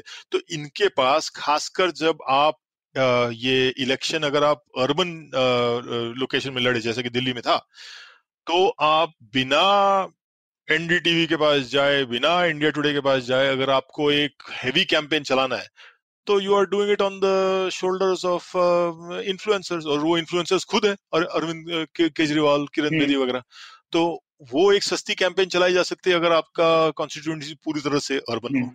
तो प्रणय मेरे को लगता है इसमें साइज़ से फ़र्क नहीं पड़ता बीजेपी क्योंकि एक कॉम्बिनेशन है जिसके पास साइज़ भी है और वो बहुत अच्छा भी है ये काम करने में हम्म। लेकिन अब कांग्रेस उनके सामने है, कांग्रेस तो पावर में ही थी उनसे पहले और उन्होंने पावर में रहते हुए भी इसको ना समझा, ना अभी भी ठीक से यूज़ नहीं कर पाते तो मुझे लगता है साइज़ का इससे ताल्लुक नहीं है, इसका जो कॉम्पिटेंसी है और कितनी डीप जाती है, जो ऊपर से हमको सतही तौर पे दिखती है, वो तो बहुत छोटी सी चीज़ है। ये बहुत डीप कॉम्पिटेंसी है, जब आप ऑपरेशनल तरह से इसको यूज़ कर सकते हैं। जैसा जयजीत ने बोला तो वो ऑपरेशनलाइज करना ही और आम आदमी पार्टी भी ऑपरेशनल तरह से यूज़ करती है। एक तरह से वो उसको, मैं बोलूँगा, अपना पॉलिटिकल ईआरपी की तरह यूज़ करती है। जैसे कंपनीज़ का ईआरपी होता है ना एंटरप्राइज रिसोर्स प्लानिंग सॉफ्टवेयर तो ये लोग अपना पॉलिटिकल मैनेजमेंट सॉफ्टवेयर को खुद बनाने खुद का उन्होंने आईटी की ज़रूरत नहीं है उन्होंने सोशल मीडिया को रिपर्पज कर लिया है एक अपने इलेक्शन मैनेजमेंट और पॉलिटिकल मैनेजमेंट सॉफ्टवेयर की तरह से। और फ्री में है आपको ना सर्वर की ज़रूरत है ना सॉफ्टवेयर की ज़रूरत है ना कुछ है और आप आप यू, यूज़ कर सकते हैं। सीआरएम टूल की तरह यूज़ कर ले हाँ। बिल्कुल। पर तो ये थोड़ी सकारात्मक बात हो गई ना जयजीत फिर की क्या पता इन सब माध्यम के ज़रिए नए नए पार्टियों को वो मौका और वो आवाज़ मिल सकती है शायद अगर वो अच्छे हो तो इसमें जो उनको दूसरे माध्यमों से नहीं मिल पा रही थी शायद पहले। हाँ ये सोचना मेरे ख्याल से आ, मैं पूरी तरह से ये नहीं मानता हूँ क्योंकि ये जो ये जैसे ऑन द ग्राउंड सपोर्ट जिसे कहा जाता है। हमने ये जो काम केरल में किया था कि 2019 के इलेक्शन के पहले हम ये जो बूथ कमिटीज वगैरह वार्ड कॉपरेटर्स वगैरह इनके साथ साथ जाते थे। हम देखते थे कि ये क्या क्या काम कर रहे हैं। तो वहाँ पर आप देखने जाओगे तो कोई जो on the ground ward corporator हो ये हर परिवार को जानता है ठीक है? और इसका जो है एक कोई सब्सटीट्यूट नहीं है। जो on the ground foot soldier जिसे कहा जाता है, या आप किसी भी पॉलिटिशियन को पूछिए कि ऑन द ग्राउंड इनके बिना इलेक्शन कैंपेन चलाया जा सकता है कि नहीं लगेंगे, नहीं नहीं कर सकते ठीक है? वो जो आम आदमी पार्टी ने जो पहली बार किया था, उसमें सिर्फ़ सोशल मीडिया का काम नहीं था। They were also organise on the ground लेकिन उनके पास वॉलंटियर्स भी थे। लोग कांग्रेस से टूटने को तैयार थे तब। तो वो बहुत कुछ था जो हमें मानना चाहिए कि ये सब भी ज़रूरी है। हाँ।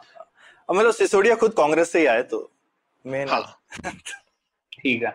और जॉय जी अगला सवाल अब जैसे आपने व्हाट्सएप ट्विटर फेसबुक की तो बात करी थी अब टिकटॉक है जैसे एक नया माध्यम है तो क्या टिकटॉक भी जैसे ब्राज़ील का यूट्यूब है वैसे टिकटॉक भारत में आप देखते हैं उसका कुछ राजनीतिक रोल हो सकता है? देखिए कोई भी माध्यम जिसे लोग बहुत ज़्यादा इस्तेमाल करते हैं उसका एक राजनीतिक रोल हो सकता है। अब नरेंद्र मोदी खुद टिकटॉक पे है हाँ? और नरेंद्र मोदी के बारे में ये कहना चाहिए कि ये जो भी नया टेक्नोलॉजी देखते हैं ये पहले से देख रहे हैं हाँ भैया इसमें मुझे होना चाहिए कि नहीं? अगर ये मुझे लग रहा है ये डूब रहा है तो मैं इसमें से निकल जाऊँगा। लेकिन अगर ये चल पड़े तो मुझे वहाँ पर एक फुटहोल्ड चाहिए। तो ये टिकटॉक आगे ये तो हर महीने अभी ऐसा तो हो चुका है कि हर दो महीनों में लोग पूछते हैं कि यार स्नैपचैट से कुछ हो सकता है। टिकटॉक से कुछ हो सकता है। अभी ये ये हो तो रहा है, लोग तो इसे फॉलो करते हैं, अगर जो जो इसे रेगुलरली जो नए नए सोशल मीडिया नहीं यूज़ करता है उसे लगे यार, ये क्या हो रहा है? यार, ये लोग गाना वाना गा रहे हैं, इससे लोग हज़ार हज़ार की संख्या में रोज एक चीज़ को बार बार देखा जा रहा है। तो ये जो एक तरफ़ से जो पब्लिक में इसके इसके लिए जज्बा हो गया है तो उससे कोई भी टेक्नोलॉजी हिला सकती है लेकिन इसके बारे में ये कहना कि हाँ इसी से कुछ होने वाला है ये तो बहुत मुश्किल है। मुझे लगता है प्रणय टिकटॉक थोड़ा इंस्टाग्राम जैसा होगा क्योंकि उसमें थोड़ी स्टोरी टेलिंग वाली चीज़ है।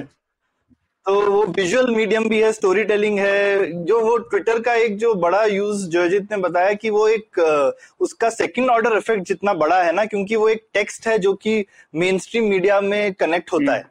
क्योंकि सारे अलग दूसरे जगहों के इन्फ्लुएंसर्स टिकटॉक एक डायरेक्ट मीडियम मुझे लगता है वो डायरेक्टली वोटर्स को इन्फ्लुएंस करने के लिए बहुत अच्छा है। हम्म।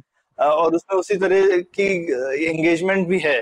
तो वो उस तरह से और यूज़ तो होगा ही। अभी मतलब नरेंद्र मोदी यूज़ कर रहे हैं तो मतलब वो यूज़ होने वाला नहीं टिकटॉक के बारे में मैं और एक बात कह दूँगा कि ये मुझे खास टिकटॉक के बारे में ये खास लगती है कि टिकटॉक जो है ये आम जनता इस्तेमाल करती है बिना हीरो हीरोइन बन के ठीक है इंस्टाग्राम। जो है ये तो मतलब इंस्टाग्राम में एक बहुत स्टैंडर्ड एक इन्फ्लुएंसर टाइप है और इन्फ्लुएंसर टाइप ज़्यादा करके वो कोई हीरो हीरोइन दिखते हैं वगैरह देख देख के कहते हैं हाँ भैया ये तो दिखता है कोई इन्फ्लुएंसर हाँ। टाइप हम्म। आप अगर टिकटॉक में देखने जाएँगे कि कौन इन्फ्लुएंसर है कई लोग हैं बोले यार ये कैसे इन्फ्लुएंसर हाँ। बन गया है वो इसलिए क्योंकि वो बिल्कुल आम जनता की तरह बात करता है और इसीलिए टिकटॉक मेरे ख्याल से बहुत ज़रूरी है it has the ability that हाँ ये इस गाँव में इस नो इस इस कोने में ये एक मैडम है जिनको लोग बहुत मानते हैं। वो भले ही वो कह रही है कि हाँ ये देखो मैंने आज कैसे चावल बनाया। और मैं यार इसमें कुछ नया है चावल में कुछ डाला है कुछ घी डाला है क्या? नहीं नहीं नहीं ये बस चावल बनाया अरे और लोग हज़ार हज़ार के हिसाब से दिख रहे तो मतलब वो है कि अब आपने आइडेंटिफाई किया है कि मुझे बूथ कमेटी का लीडर किसे बनाना है? ये है जिसका इस इस गाँव में एकदम भारी आवाज़ चल रही है। हम्म, मतलब आप ये तो कह रहे हैं कि टिकटॉक स्टार बन सकते हैं ये सब लोग। अरे हर चीज़ का स्टार आज कुछ ना कुछ बन सकता है भाई। जो खैर अभी तो ये हर इंसान की एक जगह एक जगह जगह है प्रणय। हर जगह एक बहुत पुरानी पिक्चर आई थी पाँच मिनट ऑफ़ फेम करके। हम्म। तो एक हाँ. हर आदमी को पाँच मिनट ऑफ़ फेम मिल सकता है और आज की डेट में मेरे ख्याल से वो पाँच मिनट क्या वो बहुत लंबा चल सकता है। हर कोई अपना एक कोना ढूंढ सकता है। आप चाहो तो किसी गेमिंग प्लेटफॉर्म में स्टार बन सकते हो चाहे आप किसी नए सोशल मीडिया के अंदर बन सकते हो कहीं आप शायद सिर्फ़ एक व्हाट्सएप ग्रुप चला रहे होगे जहाँ पे आपकी शेरो शायरी पॉपुलर हो रही होगी। तो कहीं ना कहीं आप अपना जगह ढूंढ सकते हो। हम्म। टिकटॉक के बारे में एक आखिरी बात बताऊँगा मैंने। आप, आपने शायद मुझे तो खैर पता नहीं कि इसका आ, मतलब ये अपने आप का मज़ाक उड़ाना है या तो फिर आ, किसी चीज़ का एक किस्म का मज़ाक उड़ाना है ठीक है? तो वो एक टिकटॉक में एक बिना चीज़ को सीधा पॉलिटिकल तरीके से कहा गया है लेकिन उसको एक मज़ाक की तरह कहा गया है और उसका इस्तेमाल किया जा रहा है एक पॉलिटिकल स्टेटमेंट बनाने के लिए। ये बहुत ही ज़रूरी चीज़ है। क्योंकि खासकर अगर कोई ऐसा पॉलिटिकल एनवायरनमेंट बन जाए जहाँ पे लोग जो मन में है वो खुल्लम खुला नहीं कह पाते हम्म, हम्म, तो उसको अगर घुना घुमा फिरा के जोक में कहे तो उसका एक अलग वैल्यू है। बिल्कुल। और जहाँ तक मैं मानता हूँ कि, कि खैर ये इसके बारे में हमने भी लिखा है कि नरेंद्र मोदी ने खुद ये इस्तेमाल किया है कांग्रेस के खिलाफ जबकि वो खुद ऑपोजिशन में थे। कि उन्होंने राहुल गांधी को बार बार राहुल बाबा कहा है। बाबा कहने का मतलब क्या हुआ है? बाबा कहने का मतलब है कि तू बच्चा है। हम्म, ना सिर्फ़ वो बच्चा है उसके बाद में उसको शाहजादा कहा है। शाहजादा कहने का क्यों मतलब है क्या मतलब है? उसको राजकुमार कह सकता था लेकिन राजकुमार तो शाहजादा भी जब कहा है उसका मतलब है ना शाहजादा क्यों कहा है? ये कहने का ये मतलब है कि भैया तुम ये इलेक्शन करने के लायक नहीं हो तुम इसलिए यहाँ पे खड़े हो क्योंकि तुम्हारा बाप कोई था। ठीक है? तो ये कर करके जो जो मज़ाक बनाया जाता है कि वो वो वो जो टिकटॉक का मैसेज है वो अपने आप में वायरल बन रहा है। वो बिना नरेंद्र मोदी के वायरल बन रहा है क्योंकि वो एक बहुत एक, एक, एक बहुत क्लेवरली वो जोक बनाया गया है। That is always dangerous for the political establishment hmm, hmm, और मेरे ख्याल से वो डेंजरस एस्टेब्लिशमेंट के लिए लेकिन सोसाइटी के लिए बहुत हेल्दी चीज़ है। हाँ हाँ हाँ बिल्कुल। जिसको कहते हैं ना कि आई मीन पुराने जैसे कोर्ट्स में भी कहते थे ना विदूषक की बहुत इंपॉर्टेंट भूमिका होती थी। तो आप कभी कभी सीधा सीधा तो काफ़ी बड़े जैसे आ- आप ही ने बोला किसी हमारे यहाँ पे तो किसी कॉर्पोरेटर के सामने भी जर्नलिस्ट की हिम्मत नहीं होती है कुछ पूछने की बोलने की। तो एक हिंदुस्तान का माहौल ही थोड़ा सा एक अथॉरिटी फिगर को कुछ बोलने का बोलो तो डर लगता है लोगों को। बिल्कुल ये तो लेकिन आप मज़ाक वजाक में आप जो है एक तरीके का एक एक प्रेशर कुकर का विसल है जो कि वॉल्व खोल सकते हैं और आप अपनी बात कह सकते हैं घुमा फिरा के मज़ाक तरह से। एक आम इंसान जो है वो अथॉरिटी को अपनी जगह दिखा सकता है। हाँ इसी विदूषक की की जो बात कही है इसके बिना तो हमारे सुब्रमण्यम स्वामी कहाँ जाते थे भैया? आप आपने सुब्रमण्यम स्वामी को विदूषक बोल दिया है तो अभी देखिए हमारा हमारा पॉडकास्ट के पीछे उनकी आर्मी पड़ जाएगी। हाँ, ये अच्छा नहीं किया आपने। अच्छा ठीक है। तो अब हम लोग आ जाते हैं एक और मुद्दे पे, जॉय जी। तब हम लोगों ने राजनीतिक गुट कैसे टेक्नोलॉजी और डिजिटल मीडिया का यूज़ करते हो तो समझ लिया। अब थोड़ा हट के एक इस बात पर आ जाता है, आपने टेक्नोलॉजी और सिनेमा में काफ़ी स्टडी किया है तो उसके बारे में भी मुझे कुछ जानना था। अब आप ये ये सुब्रमण्यम स्वामी का ज़िक्र इन्होंने इसीलिए किया कि आप जरा तमिल तमिल के बारे में सोचें। अच्छा। अच्छा अच्छा। तो हाँ इसके बारे में बताइए आप तमिल फ़िल्मों में कैसे रुचि लेने लग गए और आपने रजनीकांत के ऊपर एक डॉक्यूमेंट्री भी बनाई है और हाँ मतलब मतलब बंगला भैया जो बम्बैया है और वो रजनीकांत का फ़ैन है ये कैसे हुआ? है ये ये तो यार मैं कई सालों का लुक्खा हूँ इसलिए मुझे जो नया पसंद आता है वो किया किए जाता हूँ। तो खैर एक्चुअली इसके पीछे कहानी है कि 2000 सन 2000 साल में मैं केरल में एक स्कूल में पढ़ाता था। और वहाँ जो था एक स्कूल स्कूल का जो कैंपस था वो थोड़ा बाहर ही था शहर के तो मैं बस लेके वहाँ से शहर जाया करता था और जाकर जो भी फ़िल्म चल रही है जाके देख लेता था। तो मतलब मुझे भाषा भाषा आती नहीं थी और केरल में एक्चुअली जो काफ़ी फ़िल्में जो तमिल भाषा की होती कि वहाँ के जो लेबरर्स है काफ़ी तमिलनाडु के ही होते तो वो देखते देखते एक्चुअली मुझे वो बहुत पसंद आने लगे मतलब सच में पसंद आने लगे। ऐसा नहीं कि क्या होता है कई कई बार नॉर्थ के लोग आते हैं बोलते हैं नहीं यार ये तो यार कैसे अजीब अजीब लोग क्या क्या कर रहे हैं? नहीं नहीं मुझे एक्चुअली लगा कि ये बहुत कल्चरली इंटरेस्टिंग है नॉट सिर्फ़ कल्चरली इंटरेस्टिंग है मुझे एंटरटेनिंग लगे थे। तो मुझे साउथ तमिल फ़िल्मों में और मलयालम फ़िल्मों में कई सालों से बहुत रुचि थी। और रुचि के सिवाय दूसरी बात है कि वो साउथ का जो फ़िल्म कल्चर है खासकर जो फ़ैन क्लब कल्चर है इसमें मुझे बड़ा इंटरेस्ट हुआ वो साउथ में रहने के बाद।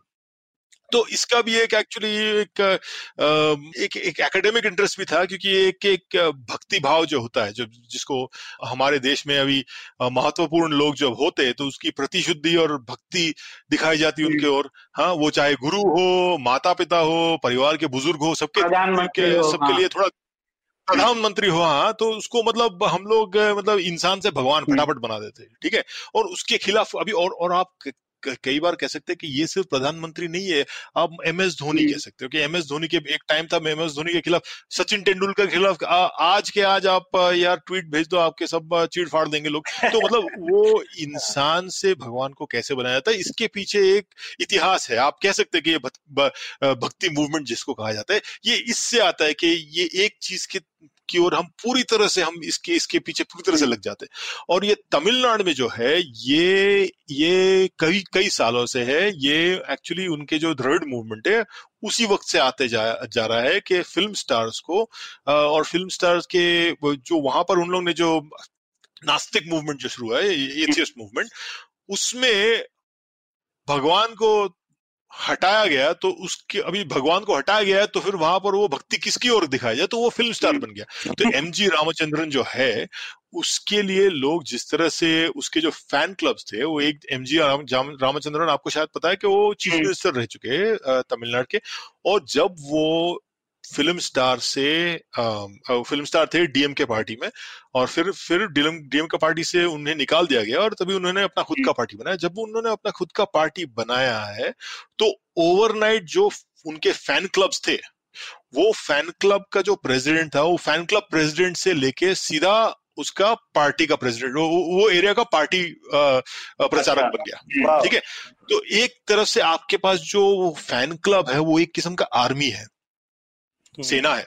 और उस सेना को आप जब चाहे, वो एक काम से दूसरे काम तक बदल सकते अभी इसका जो है, इसका एक इकोनॉमिक्स है। सीधा साधा सा इकोनॉमिक्स है। आप कोई भी रजनीकांत की फ़िल्म देखे, आप इसको इसमें कोई सरप्राइज़ नहीं मिलेगा। आपको वही लगेगा कि यार, ये तो फ़िल्म में वही होने वाला है। रजनीकांत सबका सर फोड़ेगा, सबको चप्पल की माला पहनाएगा और एंड में वो जीत के हम्म। बाहर निकलेगा। और तो इसमें चलेगा बीच में।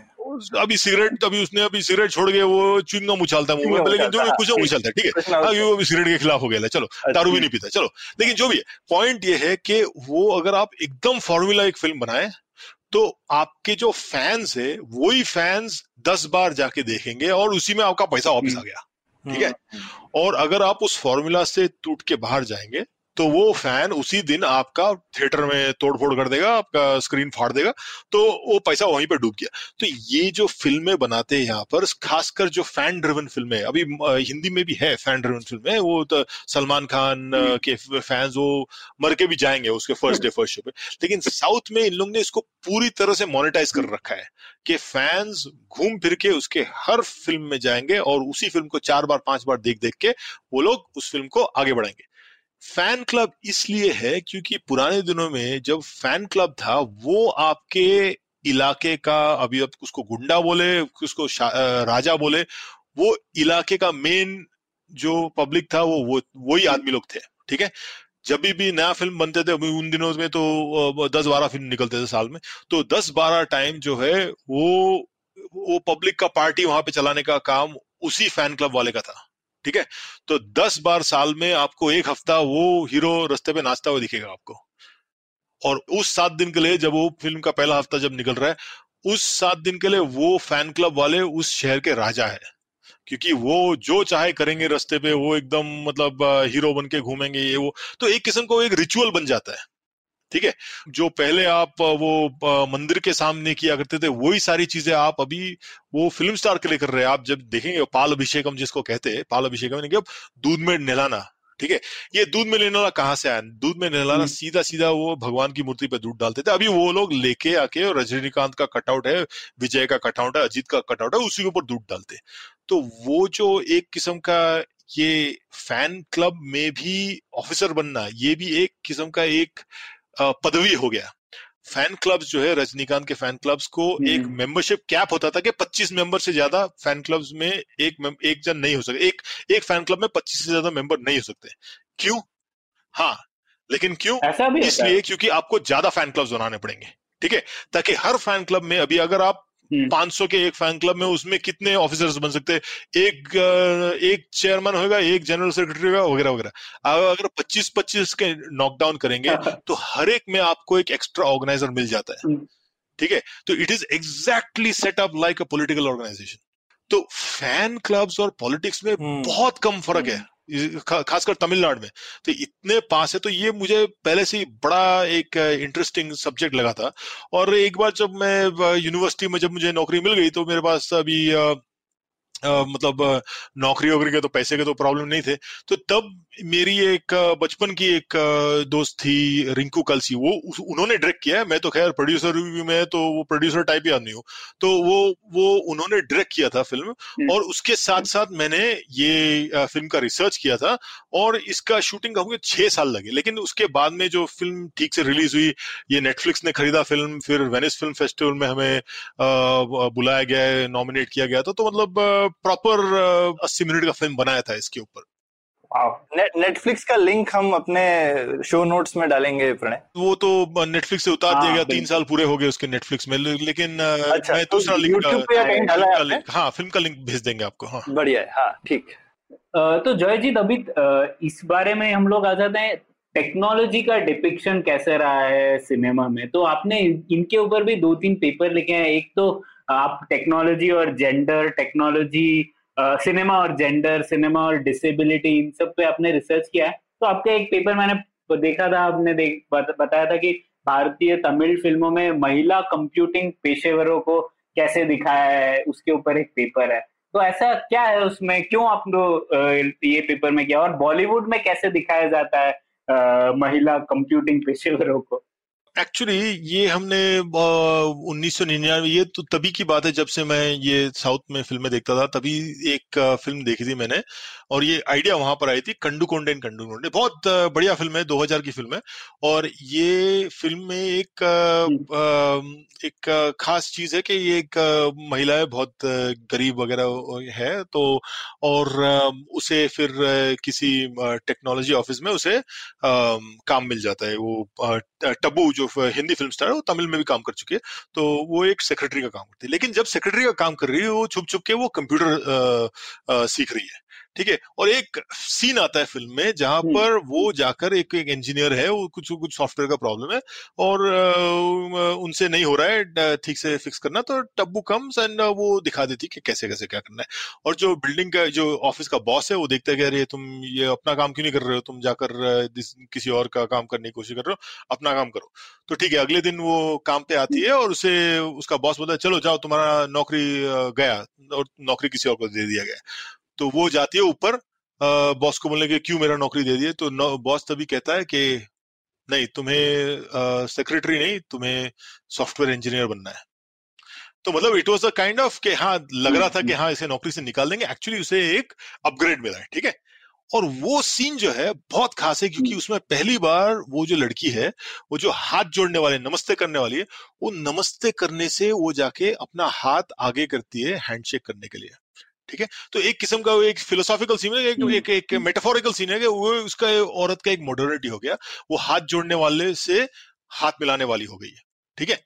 तो वो सीन जब मैंने देखा फिर बाद में मैंने देख लिया कि यार ये तो बहुत फ़िल्मों में होती है कि तमिल फ़िल्मों में खासकर कि तमिल मलयालम फ़िल्मों में भी और एक्चुअली आंध्र के भी काफ़ी फ़िल्मों में कि जो मेन कैरेक्टर है वो सॉफ्टवेयर इंजीनियर है जो बंग जो आप हिंदी फ़िल्मों में बहुत कम दिखाई दे रहे थे। तो हिंदी फ़िल्मों में खैर बाद में होने लगे। तो ये मैं आपको 1999 टू 2002 2004 उन उस टाइम की बात कर रहे और उस टाइम पे जो भारत में जो है लोग अच्छा। आगे बढ़ने का सोचते थे तो हाँ टेक्नोलॉजी करके आगे इंजीनियरिंग करेंगे। और हिंदी फ़िल्मों में तमिल फ़िल्मों किसी भी फ़िल्मों में आप अगर देखने जाए तो औरत का काम क्या होता है? औरत का काम नहीं होता है। औरत अगर है तो वो हम्म, नौकरी नहीं करती। अगर हाँ। नौकरी करती है तो वो माँ का नौकरी करती है नहीं माँ का नौकरी क्या है? डॉक्टर है टीचर है वो, वो मतलब यू नो कि जैसे भगवान माँ माँ मानते हैं तो वो टाइप की नौकरी है। या तो फिर दूसरा है वो ऐसी नौकरी है हम्म। जो वो इसलिए कर रही है क्योंकि उसका वो पति लुढ़क गया है या तो फिर बाप मर गया है या तो भाई दारू पीता है तो इसके लिए उसको करना पड़ रहा है ज़बरदस्ती करना पड़ रहा है। तो वो नौकरी जो कर रही है इसमें उसका एक किस्म का बेजती है कि उसको करना पड़ रहा है।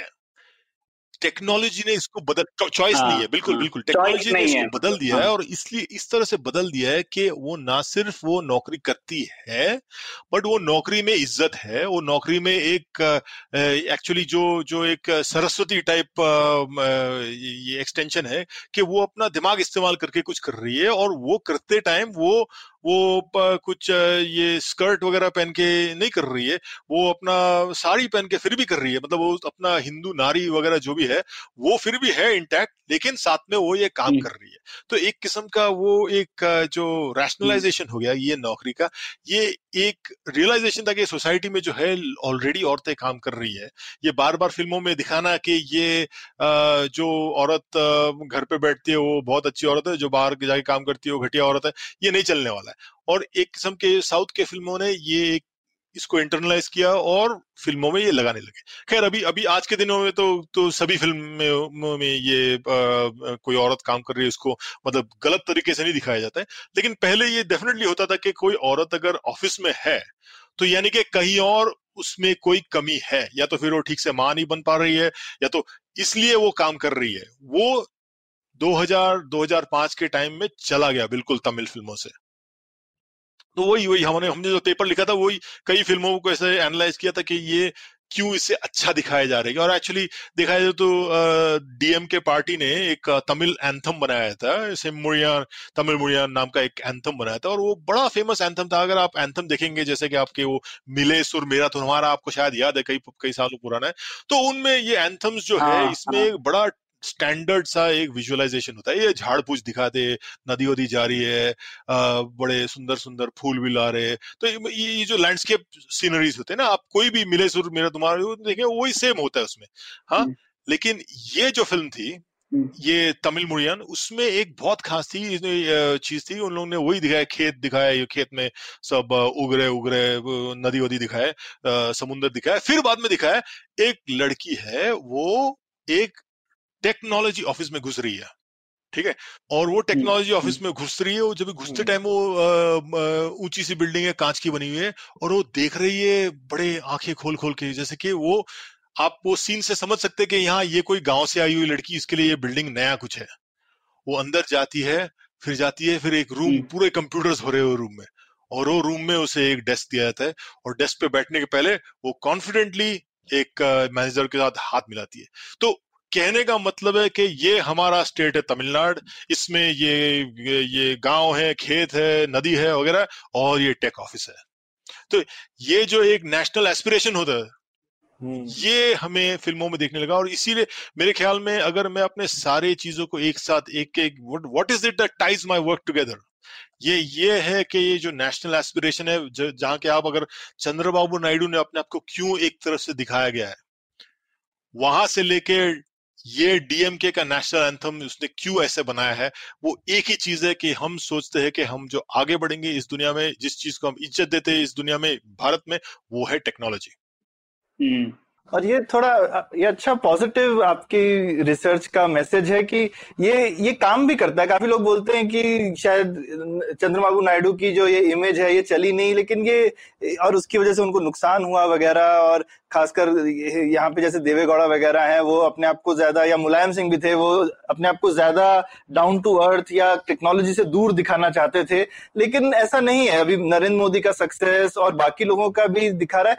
कोई लोग तो ऊपर नीचे जाएँगे ही, लेकिन ये ओवरऑल थीम है। सब लोगों को लगता है कि टेक्नोलॉजी हमको आगे लेके जा सकती है और टेक्नोलॉजी से जो एसोसिएशन है, वो उनको ज़्यादा प्रोग्रेसिव भी दिखाता है और ज़्यादा अच्छा दिखाता है।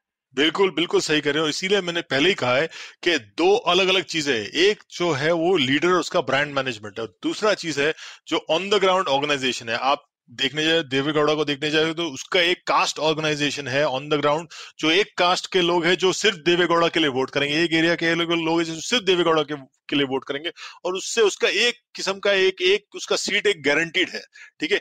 मुलायम सिंह का भी जो था एक कास्ट ऑर्गेनाइजेशन था तो वो एक चीज़ है जो वो नहीं हिलने दे रहा है। एट द सेम टाइम उसे अपना जो पब्लिक इमेज है वो बनाना है ताकि और लोगों को वो इनवाइट कर सके अपने इसमें। नरेंद्र मोदी पहले ऐसे लीडर है जिसने एक पैन इंडियन ये बना रखा है। एक्चुअली मुझे पहले ऐसा नहीं करना कहना चाहिए लेकिन खास के दिन आज के दिन में तो वो सिर्फ़ एक ही ऐसे लीडर है जिन्होंने अपना एक पैन इंडियन एक इमेज बना रखा है जो एक विकास का इमेज है। अगर आप उसको माने ना माने लेकिन लोग अभी सिर्फ़ हम्म। उसका नाम पहचानते हैं। राइट और और जो कि और जो कि कॉन्फिडेंटली होलोग्राम से अपनी स्पीच देने में हिचकता नहीं है। बिल्कुल। है ना? जो कि बाकी लोग बोलेंगे कि अरे नहीं है ये क्या करना है? इससे डायरेक्ट कनेक्ट बनेगा या नहीं बनेगा? लेकिन नरेंद्र मोदी के हर कनेक्ट में डिजिटल चीज़ें और और उनकी फ़ोटो वोटो भी देखेंगे तो साइड में एक लैपटॉप पड़ा होगा या आईपैड हाँ, पड़ा होगा। बिल्कुल ये बिल्कुल. ये सब हमेशा रहेगा और ये कोई गलती से नहीं पड़ा होता है जैसा आपने बोला ये सब। हाँ.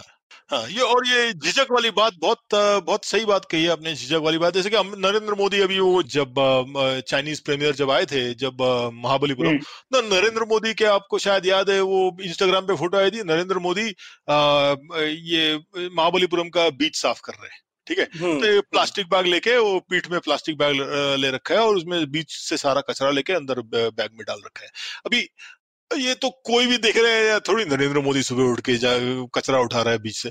और दूसरा भी यार कचरा भी उठा भी रहा तो यार प्लास्टिक बैग तो खुद बैंड है वो पीठ पे क्या प्लास्टिक बैग लेके घूम रहा है।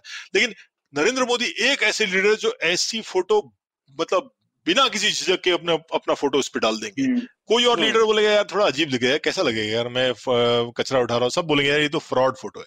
लेकिन नरेंद्र मोदी एकदम बिंदास डाल देंगे ना फ़ोटो। और इसी इसीलिए मैं मानता हूँ कि नरेंद्र मोदी ने एक्चुअली मास्टर कर लिया है। ये सोशल मीडिया कैसे इस्तेमाल किया जाता है?